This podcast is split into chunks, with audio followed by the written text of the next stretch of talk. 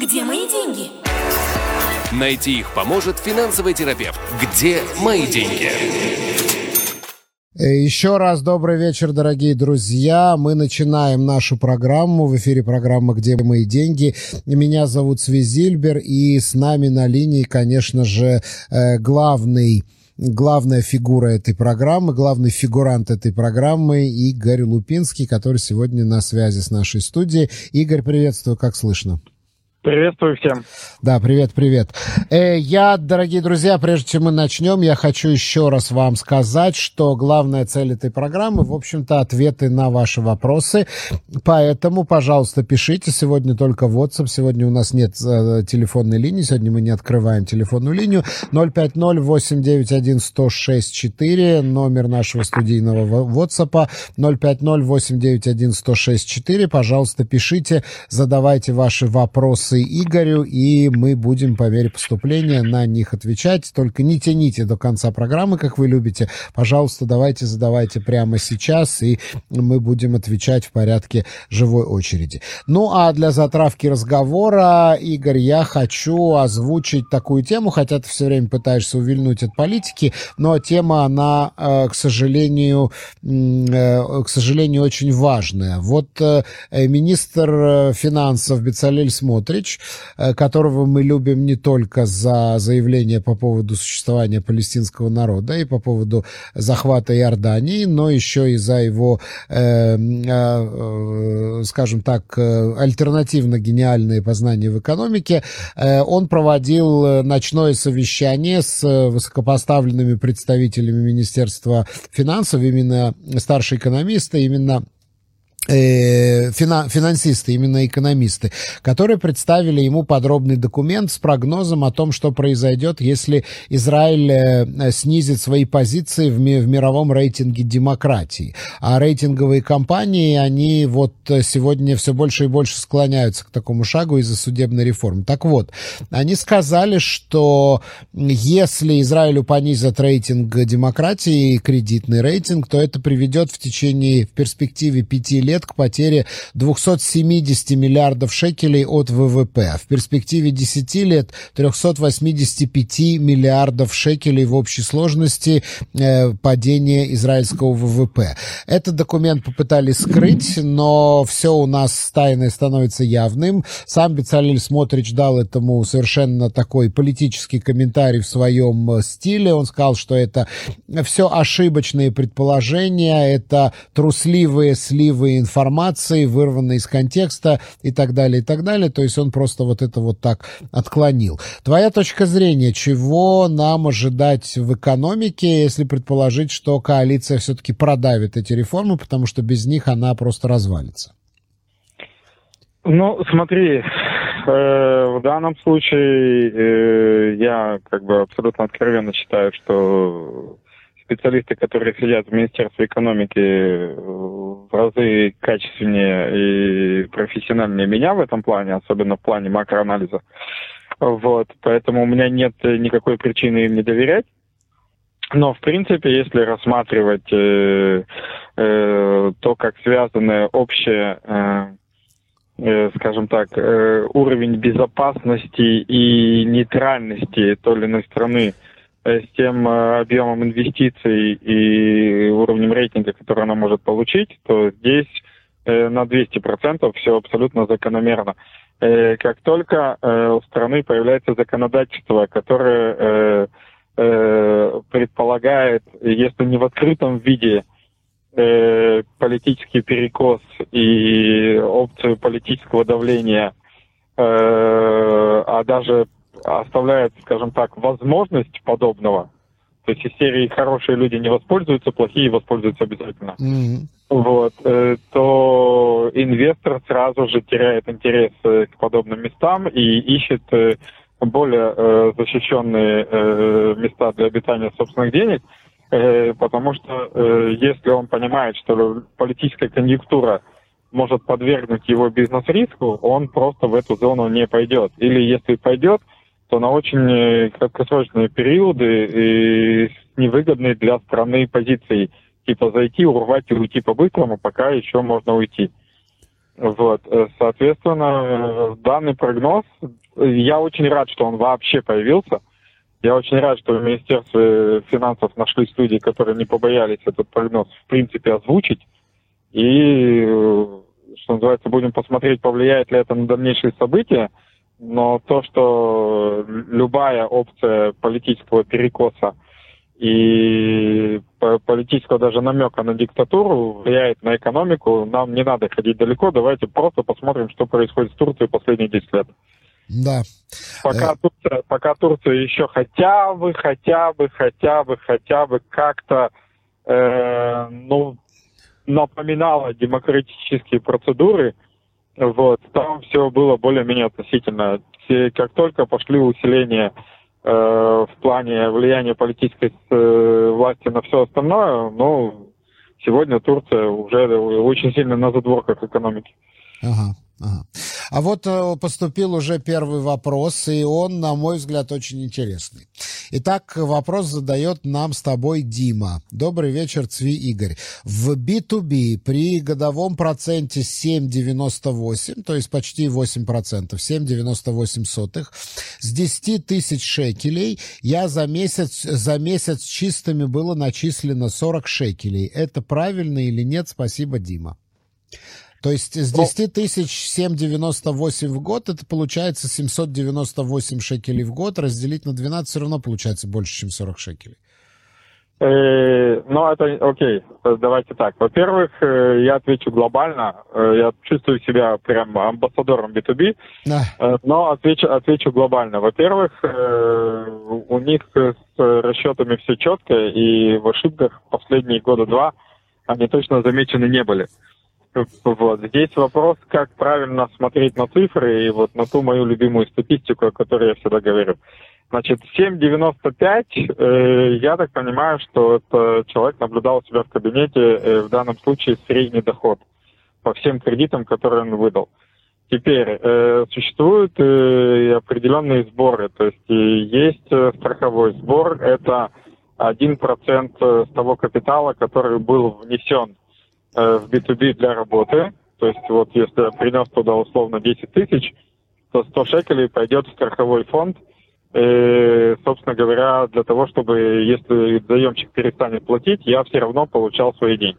Так. То есть, э, первая и главная вещь в би ту би это то, что все мои вклады там, они застрахованы. Это, кстати, те разговоры, которые сегодня идут про то, чтобы начать страховать вклады в израильских банках. Mm-hmm. Это никогда никому не нужно было, но вот подобные разговоры пошли mm-hmm. после того, как это происходит в Америке. Mm-hmm. Вот, это первая опция. Первый момент. Второй момент, э, надо не забывать, что есть определенная комиссия, которая берет сам би ту би за работу. На сегодняшний день, если мне не изменяет память, это шесть целых десять сотых процента. Вот. И третий момент, надо также не забывать, что сто, те, как бы, из тех денег, которые мы зарабатываем, существует налог пятнадцать процентов. Кстати, этот налог пятнадцать процентов существует и в депозитах в банке, об этом тоже многие забывают. Соответственно, если у меня деньги лежат в банке на депозиты, я зарабатываю там на сегодняшний день, это может быть четыре процента годовых, то оттуда тоже от этих четырёх процентов пятнадцать процентов откусят в качестве налога. Mm-hmm. Теперь, если мы возьмем эти семь целых девяносто пять сотых, вычтем из них ноль целых шесть сотых, это получится семь целых тридцать пять сотых. Вот, вычтем оттуда пятнадцать процентов налога, и вычтем оттуда ту долю страховки, которая пошла на страхование э, того заработка, который человек получил, мы приедем ровно в ту сумму, которая у него, собственно говоря, прописана. Mm-hmm. Mm-hmm.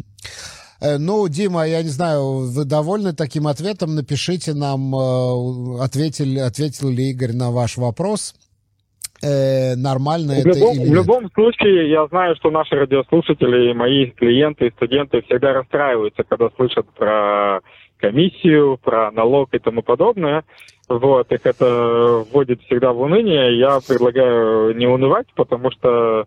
Если, скажем так, единственное, с чем можно сравнивать би ту би, это с банковскими депозитами, потому что это такой же уровень надежности, вот, при этом э, гораздо больше заработок. Соответственно, при сравнении с банковскими депозитами ничего лучше би ту би пока не придумали. Вот. А если нас не устраивает уровень заработка, то тогда надо будет повышать риски. Это уже другие инструменты совсем. Ну да. Но, может быть, имеет смысл не забирать эти сорок шекелей, а наоборот прибавлять их к основному фонду и... Это само собой. То есть э, там есть... С десяти тысяч это получается сорок шекелей. Если там будет сто тысяч, это уже будет четыреста шекелей в месяц. Вот, миллион — это, это уже будет четыре тысячи шекелей в месяц, если я правильно знаю математику. Правильно ты говоришь. Плюс, э, если это вкладывать, то уже начинается процент на процент. Вот, и восемь процентов в среднем легко дается десять процентов эффективных, поэтому э, если нет необходимости, то, естественно, мы заставляем свой капитал работать все больше и больше. Да. Да, ну что ж, э, так, идем дальше. Вот Давид тебе задает вопрос. Игорь, приветствую. Мне позвонили с Мигзур Машканта, ну это, как сказать, пер- перерасчет Машканты, и сослались на ваши слова в прошлой передаче. Они предложили э, сделать Мигзур без привязки к индексу инфляции. Что вы думаете, стоит ли на это пойти? На тебя так, уже ссылаются... Во-первых, с этими людьми точно не стоит связываться, потому что они на меня ссылаются, а мне никто комиссию не платил. Это уже... Это вот вообще уже нехорошо. Но это шутка юмора. А в принципе, очень осторожно с подобными рекламами. Опять-таки, прикольно, что на меня уже ссылаются. Это само по себе уже весело. И хорошо, что у нас это было в эфире. У меня как минимум вся команда моя повеселится. Вот, но очень осторожно с подобными ребятами, со всем и так далее и тому подобное. Естественно, ничего, то есть даже если вам очень хочется, не платить ничего на входе, как минимум пускай проверку там, что называется, делают бесплатно, потому что это их инициатива. Ну а дальше уже по результатам проверки надо серьезно смотреть, потому что... Когда приходят э, вот из такого источника, то есть это так, так называемая прямая агрессивная реклама, и вы не очень разбираетесь э, э, в самом продукте, в том, как это должно выглядеть, как это должно происходить и так далее, э, ну, можно, что называется, просто понадеяться на слова, вам скажут, да-да-да, мы сделаем хорошо вот так, как вы в передаче слышали, и вы не очень поймете, чего подпишете. Поэтому я с опаской даю подобные рекомендации. Тут лучше использовать тоже специально обученных людей, но к которым вы пришли через какие-то, как минимум, доверенные для вас каналы. То есть это либо люди, которые уже кем-то пользовались, либо еще что-то. Если уже ребята пользуются мной как рекламным заходом, то у нас есть как бы наши партнеры, которые занимаются ипотеками. Вы можете с тем же успехом написать нам ноль пятьдесят три семь один два два два три шесть. Вот, мы передадим все, что необходимо нашим партнерам, и они сделают точно такую же проверку. Да, ну давай, наверное, напомним, что вот этот самый Мигзур, вот этот самый пересчет ипотеки, это фактически вы берете другую ипотеку, которая закрывает ипотеку, которая у вас сейчас есть, да, включая да, да, все да. штрафные проценты, потому что есть в ипотеках да, и штрафные да, проценты. Да, да, да. То есть давайте не, то есть не то, что напомним, а давай в очередной раз расскажем, что понятие Мигзур Машканта не существует, понятие перерасчет ипотеки не существует, понятие объединения кредитов не существует и прочей ерунды. Это всегда один простой процесс. Взять новый кредит, чтобы закрыть старый кредит. И для того, чтобы понять, имеет ли смысл брать новый кредит, нужно, во-первых, понять, на какой стадии находится ваш старый, и имеет ли смысл там вообще что-то менять. Если там какие-то штрафы, может, там есть штрафы, которые сделают вообще всю эту историю нерелевантной. Вот, и его надо просто выплачивать спокойно до конца и так далее. То есть для начала надо понять размер ущерба, если мы пойдем прямо сегодня старый кредит закрывать. Дальше надо понять, на каких условиях мы можем взять новый и насколько это для вас э, адекватно. И после этого, совместив уже вот эти, что называется, две вещи, или как у нас говорят, палец к носу, разобраться, стоит вообще всем этим, всей этой историей заниматься или не стоит. Хорошо, идем дальше. Марианна спрашивает. Игорь, здравствуйте. Мне сорок восемь лет, я уволилась с работы, и мне предложили пицуим положить на пенсионные сбережения. Мне деньги не очень сейчас нужны, я склоняюсь к тому, чтобы так и поступить. Что вы думаете об этом? Игорь. Да, да, нет, да. я тут я просто пытаюсь сообразить, э, потому что в вопросе явно звучит не очень верное понимание того, что происходит, в том числе и тех, кто рекомендовал некий шаг, потому что, э, во-первых, э, ваши увольнительные деньги, то есть пицуим, и так уже находятся э, в руках управляющей компании, как минимум шесть процентов из, из восьми вам полагающихся. Вполне возможно, вопрос состоял в том, что сделать вот с оставшимися два-тридцать три процента, потому что именно вас уволили, и работодатель должен вам условно доплатить денег. Вот. И вам сказали, что типа окей, что сделать, мы на руки вам... Я сейчас гадаю, чего не люблю делать, но как бы окей. Вот. И, возможно, шел разговор о серии того, что отдать вам их на руки или положить точно так же, то есть отдать точно так же в руки управляющей компании для того, чтобы это присоединилось э, к пенсионным деньгам. И если дополнительные деньги не нужны и все окей, то увеличивать э, пенсионный капитал – это самый правильный поступок. Особенно это правильно делать сегодня, когда рынок находится в упадке. То есть каждый ваш шекель купит сегодня больше активов, чем купил бы еще полтора года назад, что очень важно. Вот нам наш слушатель... Любовь, слушательница Любовь прислала распечатку в буквальном смысле э, платежи на две тысячи двадцать второй год в шекелях. Вот она обвела красной линией, здесь написано «Перут Ятрот». Да, это, э, как сказать, спецификация, да, э, состояния счета на тридцать первое mm-hmm. декабря. Mm-hmm. И дальше написано «Керен», я так понимаю, что это суда. «Керен» семьдесят четыре тысячи семьсот девяносто семь шекелей шестьдесят две горы. Следующий пункт идет от «Смадат Керен». Uh-huh. Это э, индексация, да, основного фонда тридцать три тысячи триста восемьдесят шекелей четырнадцать город. Таким образом uh-huh. получается сто восемь тысяч сто семьдесят семь шекелей и семьдесят шесть огород. И вот что она спрашивает. Вопрос, как при ставке МОДАТ плюс два и восемь, то есть получается шесть целых восемь десятых процента в год, от СМОДА получилось почти на пятьдесят процентов. Осталось платить два года. Спасибо. Но, во-первых, это все не... То есть все, что было... Ну, вернее, после... А в конце вопроса э, было неверно. То есть когда написано, что это инфляция, то есть э, МОДАТ плюс... Э, сколько там? два и восемь. два и восемь. два и восемь, то да. Процент по кредиту два и восемь. То, что делает инфляция или от СМОДА, она увеличивает э, сам кредит. Вот. И я не знаю, когда этот кредит был прям взят, вот, но вот эти вот тридцать тысяч, которые набежали, это, в принципе, э, то увеличение кредита, которое случилось за счет инфляции на весь период э, с того момента, как он был взят. Mm-hmm. Вот, то есть когда-то была инфляция, то есть, я не знаю, допустим, я сейчас гадаю опять-таки, но, допустим, это было там лет десять назад. Вот десять назад была инфляция, э, фонд как-то увеличился. девять лет назад была инфляция, фонд еще как-то увеличился. В прошлом году была «мама не горю» инфляция. Фонд увеличился на пять-двадцать пять процентов относительно того, сколько оставалось на начало прошлого года. Вот. Поэтому сам, то есть сам кредит, сам остаток по кредиту, который человек выплачивал, стал семьдесят тысяч относительно того, чтобы, ну, как бы из того, что было взято заранее.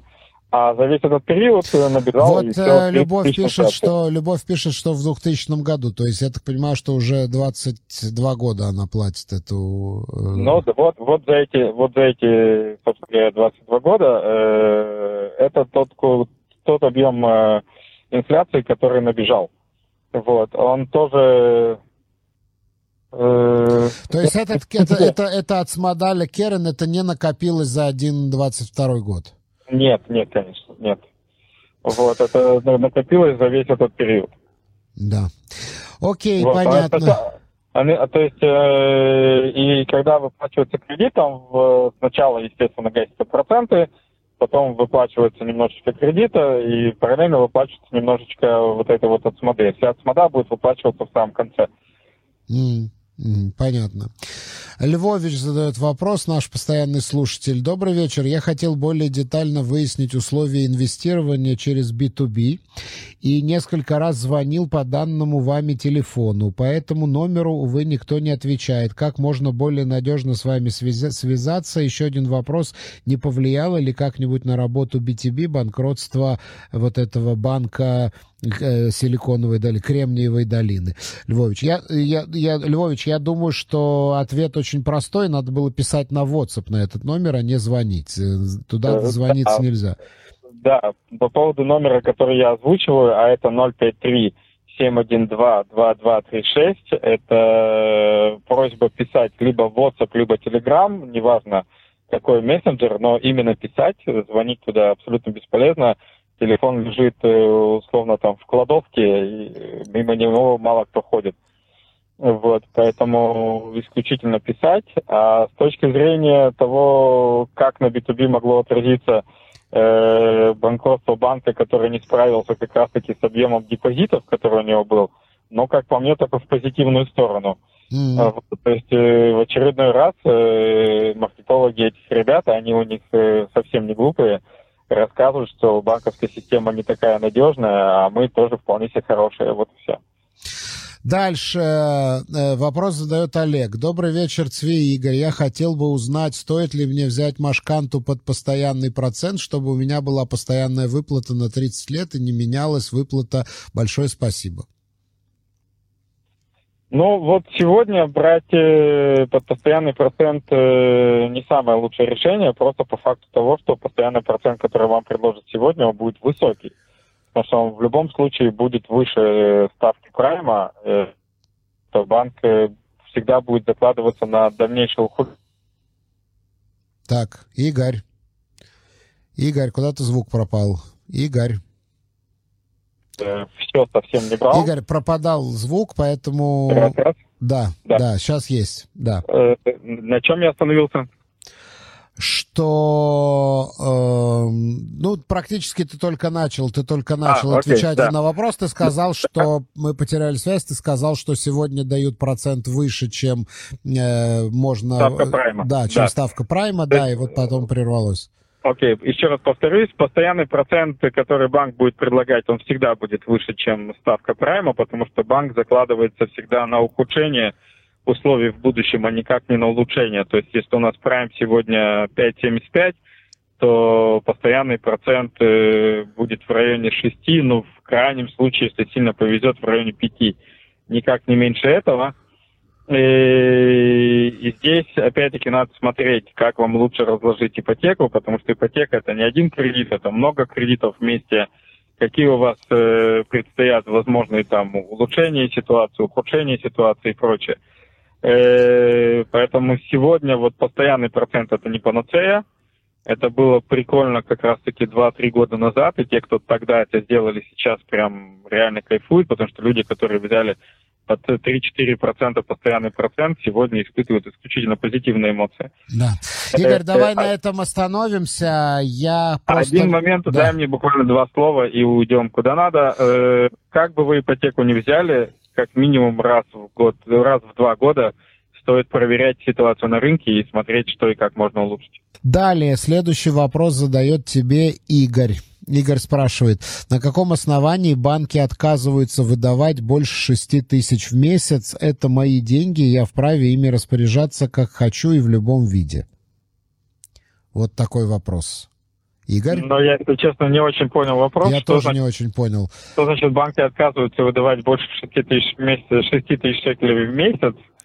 Э-э- потому что нет, не отказываются. Если я посмотрю на оборот своего счета, там будет раз в десять побольше, чем шесть тысяч шекелей в месяц, поэтому хотелось бы понять подоплеку вопроса, что я имею в виду. Может быть, есть какие-то обременения на счету? Я не, не, не, не, не, Цви, Цви, пожалуйста, не гадай.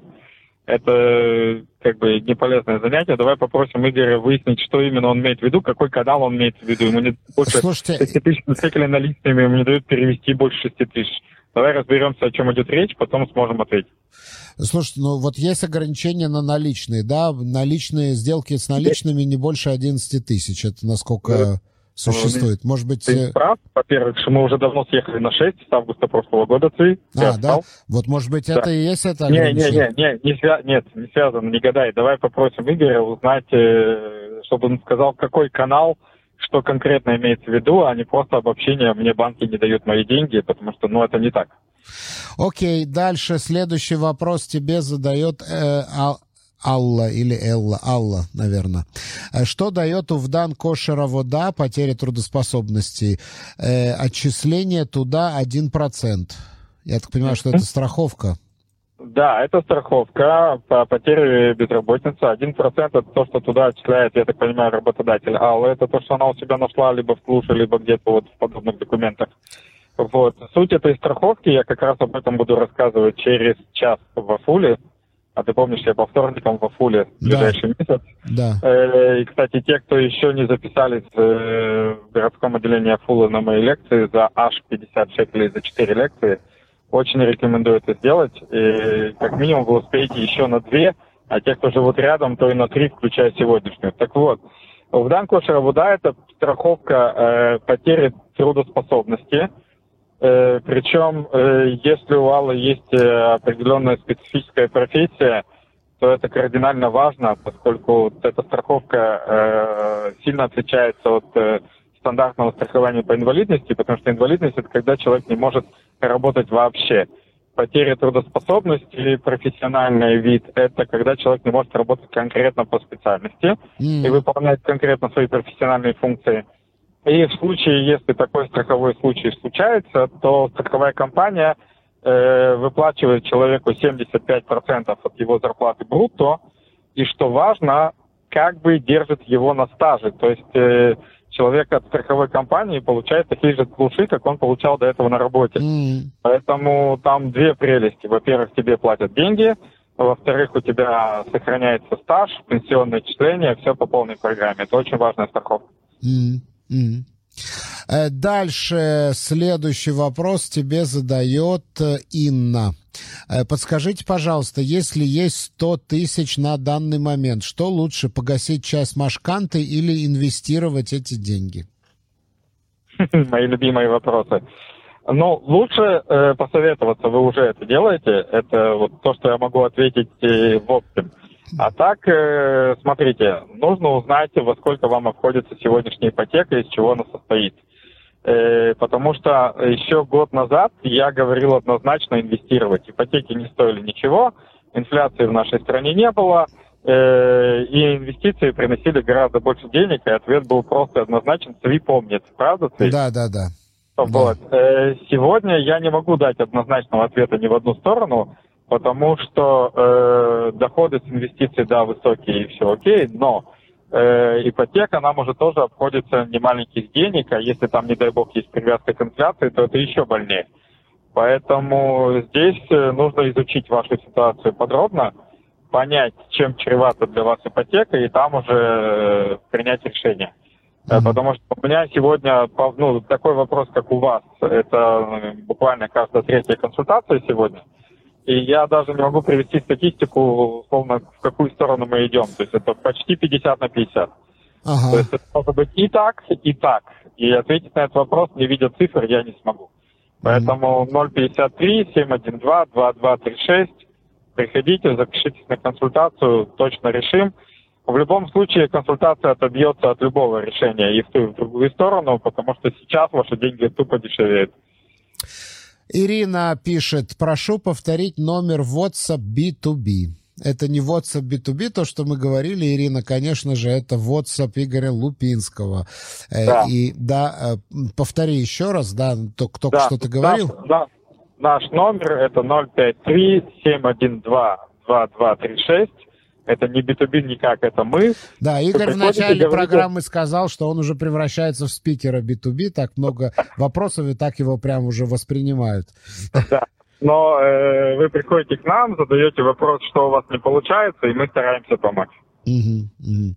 Так, э, второй вопрос от э, Аллы или Эллы. Э, спасибо за, по поводу Овдан кошер авода. Уточните, семьдесят пять процентов от брутто или от суммы отчислений на Овдан кошер?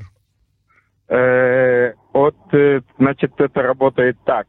Сумма отчислений на Удан кошер авода дает понимание страховой компании, какая у вас зарплата. То есть, условно, у вас зарплата двадцать, но вам отчисляются пять тысяч. Значит, с точки зрения страховой компании, ваша зарплата пять тысяч. Вот с них и будут платить семьдесят пять процентов.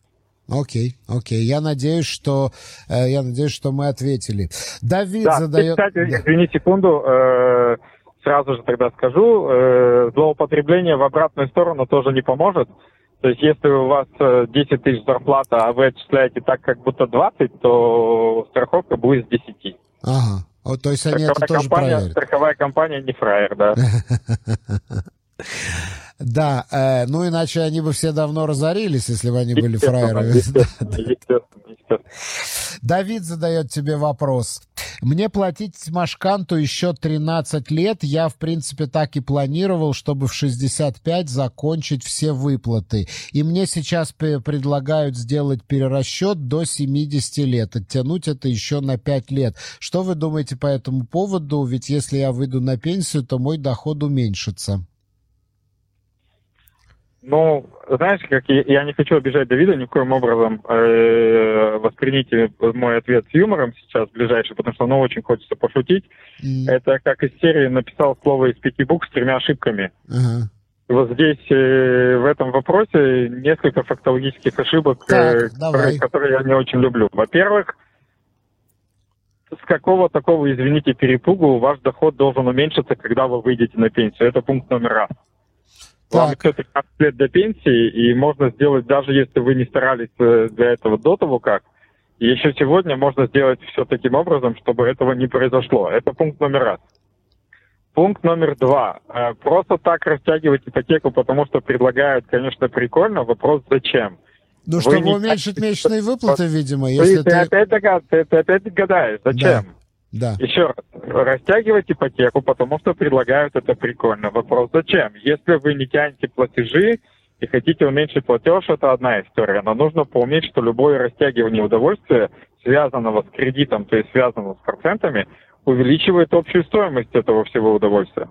То есть, если мы хотим растянуть ипотеку еще на пять лет, нужно убедиться в том, что новый кредит, новая ипотека, а это не перерасчет, не мигзур, ни в коем случае. Это прям новая ипотека сегодняшнего дня еще на восемнадцать лет вместо тринадцати, чтобы она суммарно, не по месячному месячной выплате, а чтобы она суммарно э, была выгоднее, чем то, что у вас есть сегодня. Тогда это будет иметь какой-то финансовый смысл. Поэтому, э, во-первых, пенсия должна быть не меньше, чем зарплата, а в идеале и больше. Во-вторых, новая ипотека должна быть не больше, а как минимум такая же, как старая. И вот исходя из этих двух соображений, можно уже можно делать какие-то изменения. Угу. Окей. Кира задает тебе вопрос. Я где-то читала, что если не хватает ипотеки в банке, то можно взять еще баллон. Объясните, пожалуйста, что это такое и что с ним делать? Ты знаешь баллон, про баллон? Баллон. Баллон в переводе с английского это шарик, который надувает. Да. А в принципе, если мы говорим про кредиты, то это вид кредита, когда не выплачиваются не сам займ, который был взят, не проценты по этому займу до определенной даты, и только в момент этой даты заемщик должен погасить все, и взятый займ, и все проценты по нему за весь срок. Это То есть это дорогой. Надо разово, разово вернуть эти да, деньги, да? да? То есть да, если да. ты взял баллон, скажем, двести тысяч шекелей, то тебе потом через какое-то время надо будет его разово эту сумму внести. То есть да, это не погоди. расписывается как ипотека на... Да, да, вот. Это самый дорогой вид кредита, самый дорогой. Почему? Потому что процент по кредиту считается там условно каждый год, а выплачивается один раз через период. И здесь работает самый сложный тот же процент. Игорь? Игорь? Вот, что-то... вот, вот, опять ты появился. Я да. есть. Ты сказал, что это самый большой процент. Ну, то есть, еще раз повторю, это самый дорогой тип кредита, который только можно придумать, потому что здесь идет использование техники процент на процент, только не в нашу пользу. Угу. Не в плане инвестиций, а в плане того, что нам это придется вынуть из своего кармана. Вот, и давайте отвечу так на начало вопроса. То есть, если не хватает, условно, денег в банке, то есть, если не хватает ипотеки для того, чтобы купить квартиру, есть огромное количество способов, где взять дополнительные деньги, но, опять-таки, это из серии «не практикуйте этого дома самостоятельно». Поэтому, если есть конкретные, то есть, если это не разговоры из серии теоретических выкладок, если есть конкретная ситуация, которой, которой надо либо подготовиться, либо решить, добро пожаловать, ноль пять три семь один два два два три шесть. Приходите, описывайте ситуацию, и мы на консультации все замечательно решим и найдем самый лучший способ. Кстати, один из самых лучших способов – просто не покупать. Вот еще один вопрос прислала Кира. Я слышала, что можно взять на условиях ипотеки суду и закрыть другие кредиты в банке, которые на менее выгодных условиях. Как это делать? Закладывается недвижимость, берется кредит под недвижимость на более длительный срок, не факт, что на самых лучших условиях, и закрываются все другие кредиты, то есть, ну... условно взять новый кредит, чтобы погасить старые кредиты. Просто когда есть недвижимость, есть опция взять много и надолго. Соответственно, уменьшив тот самый месячный платеж, который сейчас напрягает, просто растянув удовольствие еще на десяток лет. Э, опция такая существует. Э, э, скажем так, видов контор, которые дают подобного рода кредиты, очень много, от э, банков до частных, в том числе кредитной компании и прочее. И подобные решения тоже заклинаю из серии «не повторяйте этого дома» и не делайте это самостоятельно. То есть э, только со специалистом за руку. И специалист – это не тот, кто вам эту историю продает, а тот, кто умеет читать и который на конкретно этой сделке ничего не зарабатывает. То есть получается фактически, что если у вас есть какая-то выплаченная квартира, или она почти выплаченная, да, то есть есть большой люфт вот этой, э, вот этой залоговой стоимости квартиры и по сравнению с обременением, по сравнению с ипотекой, которая висит, то на какую-то сумму можно взять ипотеку, но, по-моему, в этой ситуации банку все равно надо объяснить, зачем ты берешь эти деньги. Они просто так тебе не дадут, им надо... Да, и, и, и банки просто так не дают, и здесь и, и легенда нужна внятная, и, и понятие, как мы, понимание, как мы будем это отдавать. А самое важное понимание, которое необходимо, откуда эти долги все взялись, потому что второй раз э, в эту историю уже не войти, если один раз использовать этот инструмент просто, чтобы погасить кредиты и продолжить их накапливать, то второй раз это, скажем так, волшебная палочка уже работать не будет. И здесь, если этим процессом уже заниматься, понять, откуда это все взялось, чтобы больше не возвращалось. Я, да, и я так понимаю, что можно взять, например, на ремонт, но это ты как бы вкладываешь деньги в, в повышение стоимости своей квартиры. Я так понимаю, что они могут дать на условиях ипотеки на ремонт. Нет, там есть масса решений. Я сейчас специально не хочу углубляться в варианты, как это именно делать.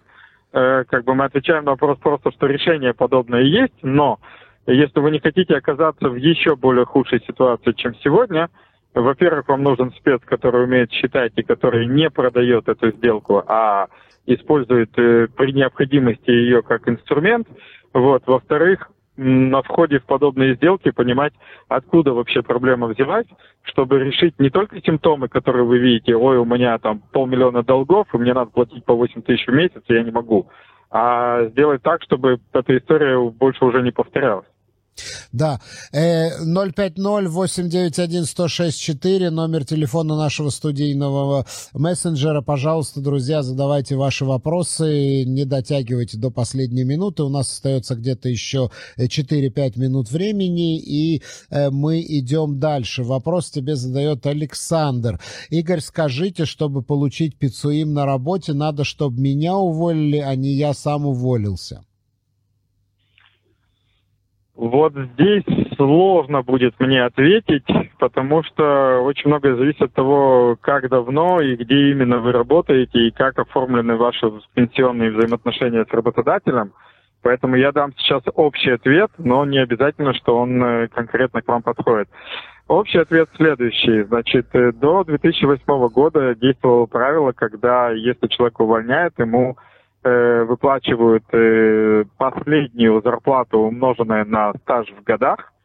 Вот. Если человек увольняется сам, то ему не положено ничего. И считалось, что если человек увольняется сам, то он увольняется только потому, что у него есть опция получить что-то лучше, и, соответственно, ему ничего и не надо.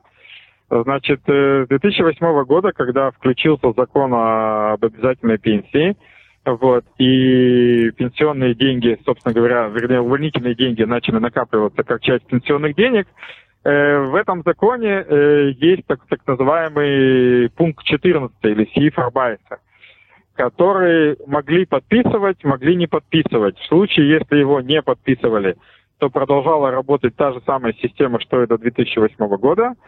Если его подписывали, то э, с точки зрения работника появлялась опция получить свои увольнительные деньги, даже если он уволился сам. С точки зрения работодателя появлялся бонус, что считалось не последняя зарплата, а определенный процент от э, каждой месячной зарплаты по ходу деятельности. Для работодателя это было важно, потому что если у человека зарплата со временем росла, он, собственно говоря, выплачивал в конечном итоге меньше денег, чем он это делал до четырнадцатого пункта. Mm. Mm. Начиная с две тысячи шестнадцатого года, э, при оформлении пенсионных накоплений, этот четырнадцатый пункт подписывается практически везде, практически автоматически. То есть, если человек устроился на работу и оформлял пенсионку после две тысячи шестнадцатого года, скорее всего, что этот пункт у него, да, есть. И тогда в случае самостоятельного увольнения ему полагается шесть процентов э, увольнительных денег, которые работодатель на него откладывал весь период работы. Mm. Если устройство на работу было до две тысячи шестнадцатого года, или если по каким-то причинам этот пункт не оформлен, то надо, собственно говоря, приложить все усилия для того, чтобы сначала его дооформить, до того, как э, писать письмо об увольнении, а уже потом предпринимать какие-то активные шаги. Ну и плюс надо помнить, что в нашей стране существуют ситуации, которые приравниваются к увольнению. То есть, допустим, там переезд на расстояние больше, чем... Вот Александр добавляет, после да. две тысячи шестнадцатого года работаю в частной фирме, есть трудовой договор и битуах миналим. Значит, скорее всего, что свои шесть процентов Александр получит в случае, если уволится сам тоже, но, опять-таки, я не договорил, что у нас есть ситуации, которые приравниваются к увольнению. Это может быть переезд на длительное расстояние, это может быть э, ухудшение условий во время работы и так далее, и так далее. Здесь имеет смысл проконсультироваться заранее. Можно со мной, напоминаю, ноль пять три семь один два два два три шесть. Можно с сайтом, который называется Коль Зхут.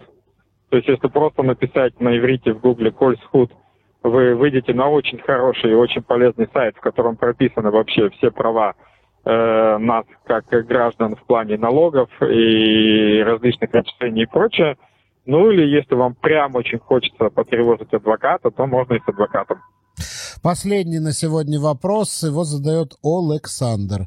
Добрый вечер. Стоит ли перекредитовать в евро Машканту в данный момент?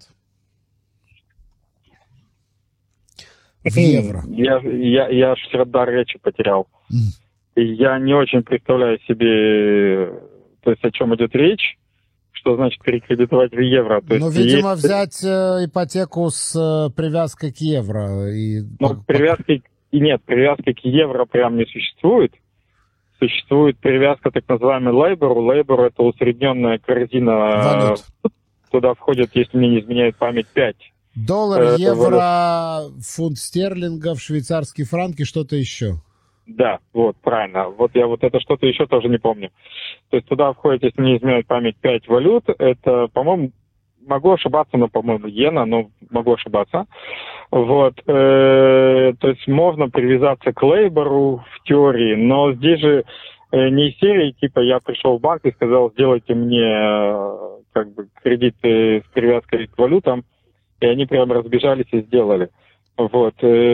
Банк, скажем так, в простом варианте на автопилоте предлагает определенные вещи. Все, что выходит за рамки стереотипа, уже становится, во-первых, сложнее получить. Во-вторых, скорее всего, там будут э, завышенные проценты, потому что все, что выходит, опять-таки, за рамки стереотипа, им сложнее просчитывать. Я думаю, что имеет смысл только если вы зарплату получаете в евро, тогда, наверное, имеет смысл. Если вы зарплату получаете в шекелях, то, да, курс евро может пойти вверх, а может пойти вниз. И никто это не может предсказать, и можно очень-очень сильно попасть. Вот. Ну, тут я соглашусь с Ви, что выплачивать обязательства желательно в той валюте, в которой вы получаете доходы. Mm-hmm. Mm-hmm. Так проще, так проще всего. А в принципе, опять-таки, все, что выходит за рамки стереотипизации, за рамки простого, э, во-первых, сложно проталкивается, во-вторых, дороже стоит. Поэтому мне по смыслу, ну, как бы, э, польза от подобного шага мне не очень очевидна. Все на этом, дорогие друзья, восемнадцать пятьдесят пять. Игорь, большое тебе спасибо, и мы прощаемся с тобой ровно на неделю. Через неделю снова встретимся у нас в эфире. Всем отличной недели и до встречи. Где мои деньги? Найти их поможет финансовый терапевт. Где мои деньги?